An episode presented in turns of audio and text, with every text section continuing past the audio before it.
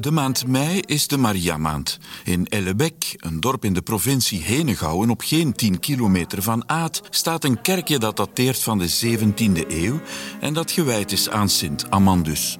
Ik heb er afgesproken met drie dames, drie muzikanten. Ze vormen samen een ensemble dat oude muziek en muziek uit de barok brengt. Het ensemble gaat door het leven als Les Belles Dames sans Merci. Vertaald betekent dat de bevallige dames zonder genade. Het is ten dele een wat misleidende benaming.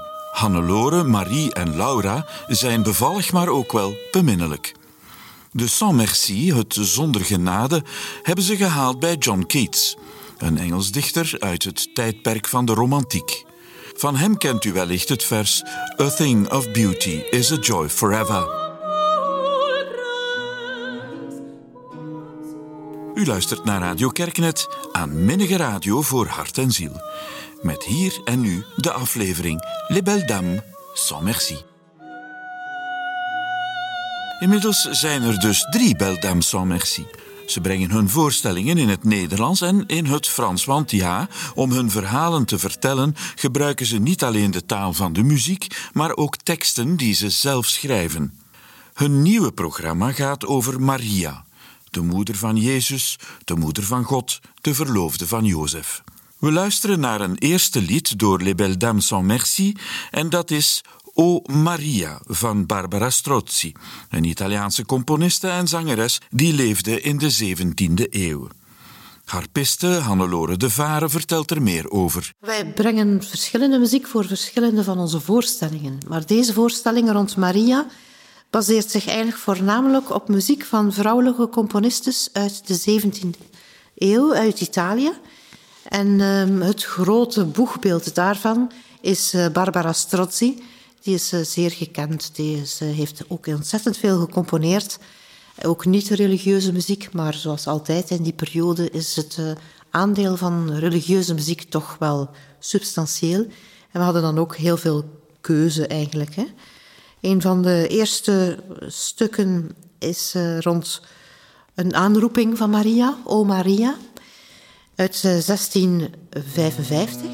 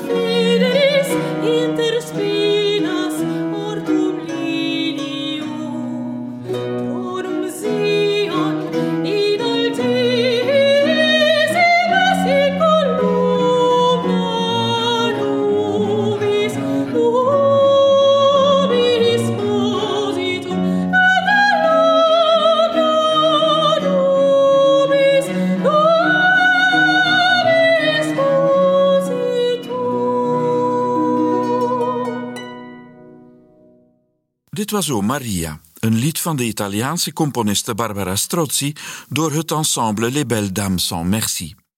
U hoorde Hannelore de Vare harp, Marie de Roy zang en Laura Poc viola da gamba. Het volgende lied dat we beluisteren is Che si può fare, ook van Barbara Strozzi. Che si può fare, che si può dire. Wat valt er te doen, wat valt er te zeggen als tegenslag mijn deel is? Les Belles Dames sans Merci.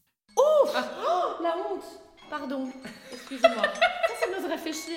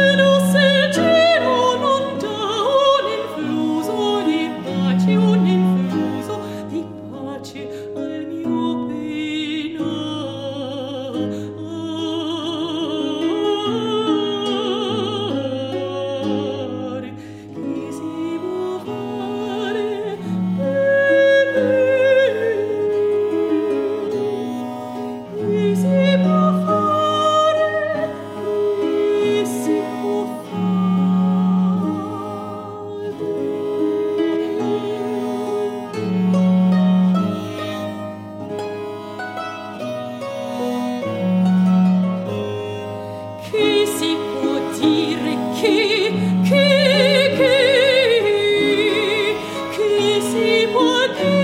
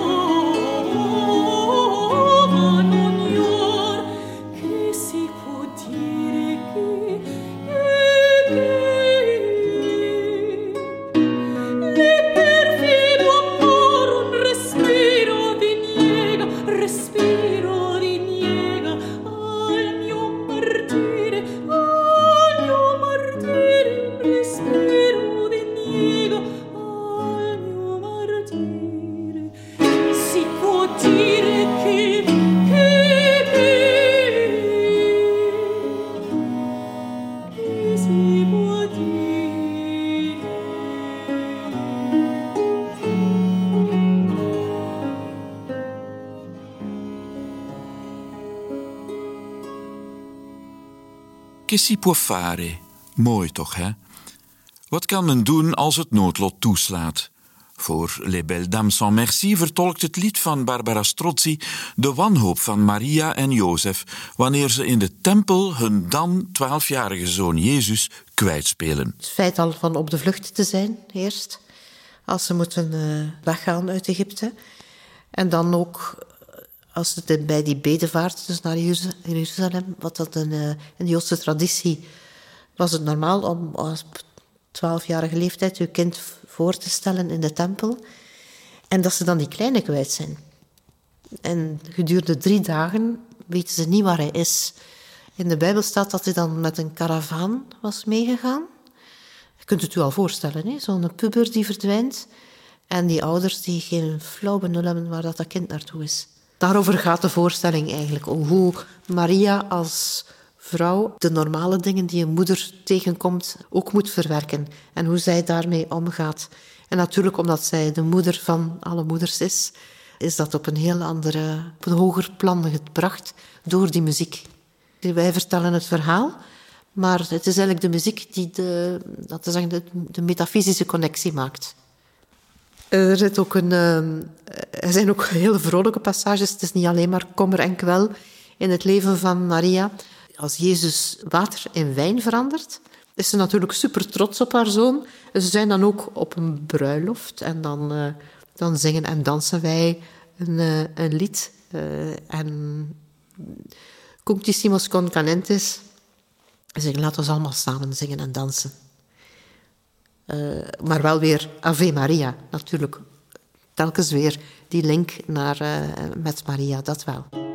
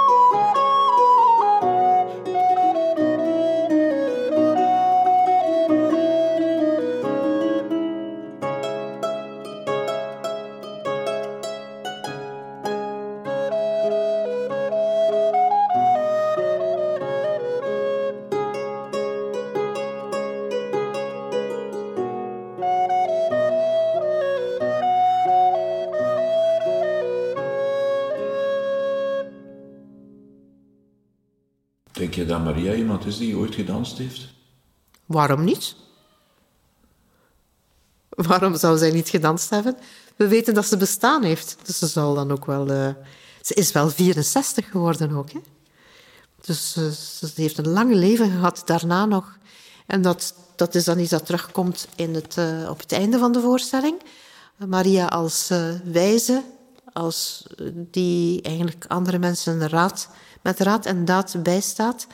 En dat is wat zeker in Vlaanderen heel hard leeft, of leefde, moet ik zeggen, dat de mensen te raden gaan bij de kapelletjes langs de baan bij Maria om uh, aan de moeder uh, raad te vragen. En zij werd dus als oude, oudere vrouw zeker ook uh, ja, geraadpleegd. Zo begint Maria's moederschap. Zij vindt steun in haar roeping en in het begrip van Jozef. Jozef! Ik denk niet dat hij ooit echt dezelfde roeping ervaren heeft. Alsof Jozef geen echte ouder is. Alsof er niet ontelbaar veel ouders kinderen graag zien, zelfs al zijn die door een ander verwekt. Dat is toch nog iets anders dan Gods vrucht in je schoot dragen. Er is een reden waarom er minder kerken en kloosters aan Jozef gewijd zijn. Ten onrechte, als je het mij vraagt. We brengen ook een gesproken tekst die het verhaal helemaal vertelt. En uh, dat natuurlijk dan door de muziek wordt, ik zal niet zeggen geïllustreerd, maar beleefd. En het gebeurt in korte dialogen tussen ons drie. We praten eigenlijk samen over Maria. En het stukje dat, uh, dat u kunt horen gaat over de rol van Jozef in het gebeuren. Hij zal al niet zo blij geweest zijn dat zijn bruid of aanstaande bruid zwanger was. De engel is nog eens moeten komen om te zeggen dat het allemaal in orde was. Maar uh, hij wordt ook heel dikwijls naar de achtergrond ver, verwezen. En eh, er zijn effectief minder kerken en kloosters aan Jozef gewijd. Maar zijn rol als, als vaderfiguur heeft hij toch wel degelijk gespeeld. En heeft toch wel zeker dat moeilijk kind dat Jezus moet geweest zijn, proberen in, uh, in goede banen te leiden. En zijn rol wordt heel dikwijls ja, volledig onderbelicht. Jozef is het voorbeeld van naastenliefde. Zijn liefde voor Christus mag dan niet uit zijn lendenen gegroeid zijn. Hij heeft die actief gevoed en gestuurd. Wat kan een moeder nog meer willen van haar partner? Twee liefdevolle ouders. Jezus is vanaf het begin gezegend. Voilà. Wij zijn een trio dat begonnen is toen Marie, ik denk in 2015, een vraag kreeg vanuit de, uh, de gemeente Silly om een programma samen te stellen. En uh, zij dacht dan meteen aan, aan Laura en ik. En we hebben een programma met renaissance muziek gebracht. We moesten uiteraard een, naam voor de groep hebben. Zo gaat dat dan. En een van de ideeën was, omdat ons programma draaide rond een gedicht van John Keats. Een Engelstalig gedicht, maar met een Franse titel. Typisch voor Engeland in die tijd. En La Belle Dame sans Merci is eigenlijk een, uh, een soort van fee. Dat in, ze woont in een bos. En met haar gezang en haar toverkracht lokt ze mannen, sluit die op in een boom. Maar die mannen zien niet dat de achterkant van die boom open is en dat ze eigenlijk op elk moment weg kunnen. Het is een heel mooi verhaal. Het eindigt heel slecht, maar we vonden het een, een mooie leidraad om een programma aan te hangen, omdat je dus ook de rol van deze, die beldam op verschillende manieren kon interpreteren. De vrouw als verleidster, de vrouw als geruststeller dan, en, en zo verder.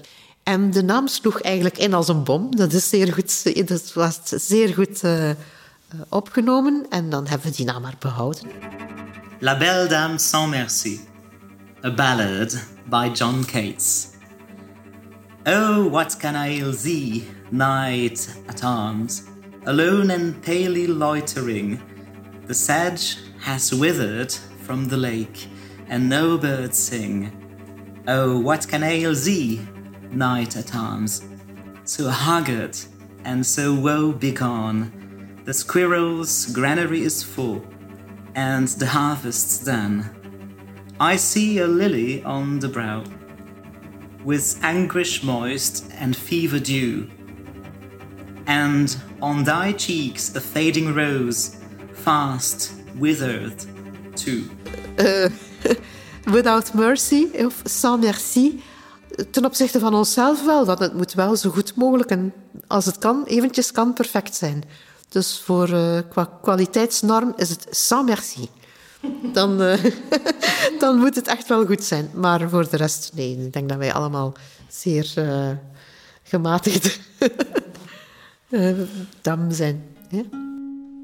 We luisteren nu naar een lied uit de 17e eeuw waarvan de componist onbekend is. De titel La Bella Nueva, het goede nieuws, zeg maar. En dat goede nieuws is dat als je met mij wilt trouwen, dan hoef je het maar te zeggen.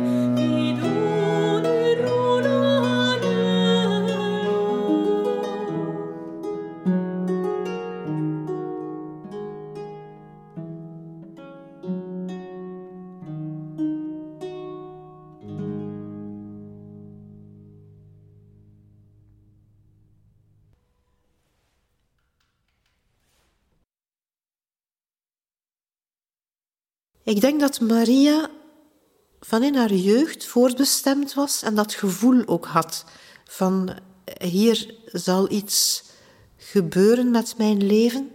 Als je al kijkt hoe de jeugd van, uh, van Maria verlopen is, hoe die zwangerschap verlopen is en wat zij allemaal heeft tegengekomen. Ze zal zeker een zeer sterke vrouw geweest zijn die dat allemaal heeft uh, niet alleen kunnen dragen, maar ook heeft kunnen uh, verder dragen, dus tot op zeer latere leeftijd.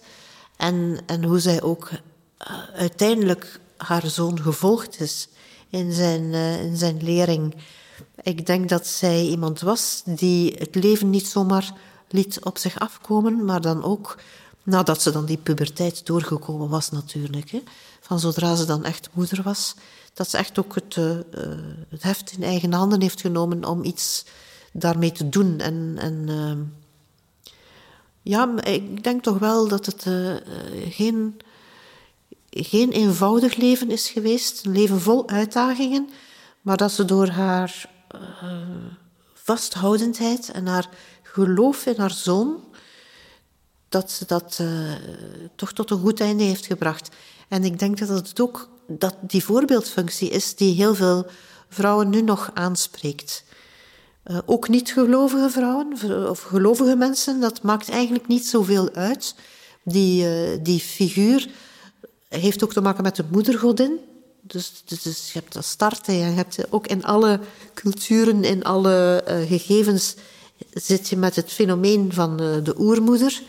En zij is daar een verfijnde versie van, van geworden, die meer uitgediept, meer gedetailleerd is. Maar ze hoort thuis in een traditie van zeer veel sterke vrouwen die als leidersfiguur werden gezien.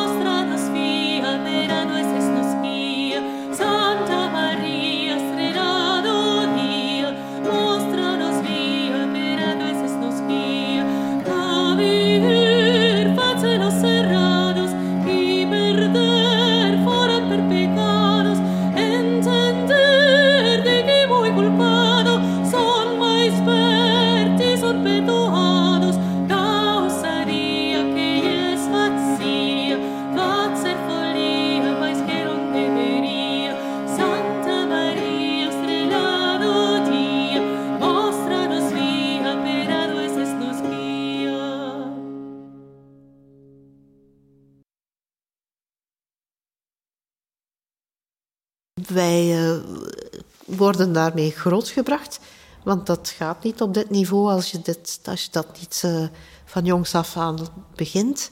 En op een doorgedreven manier.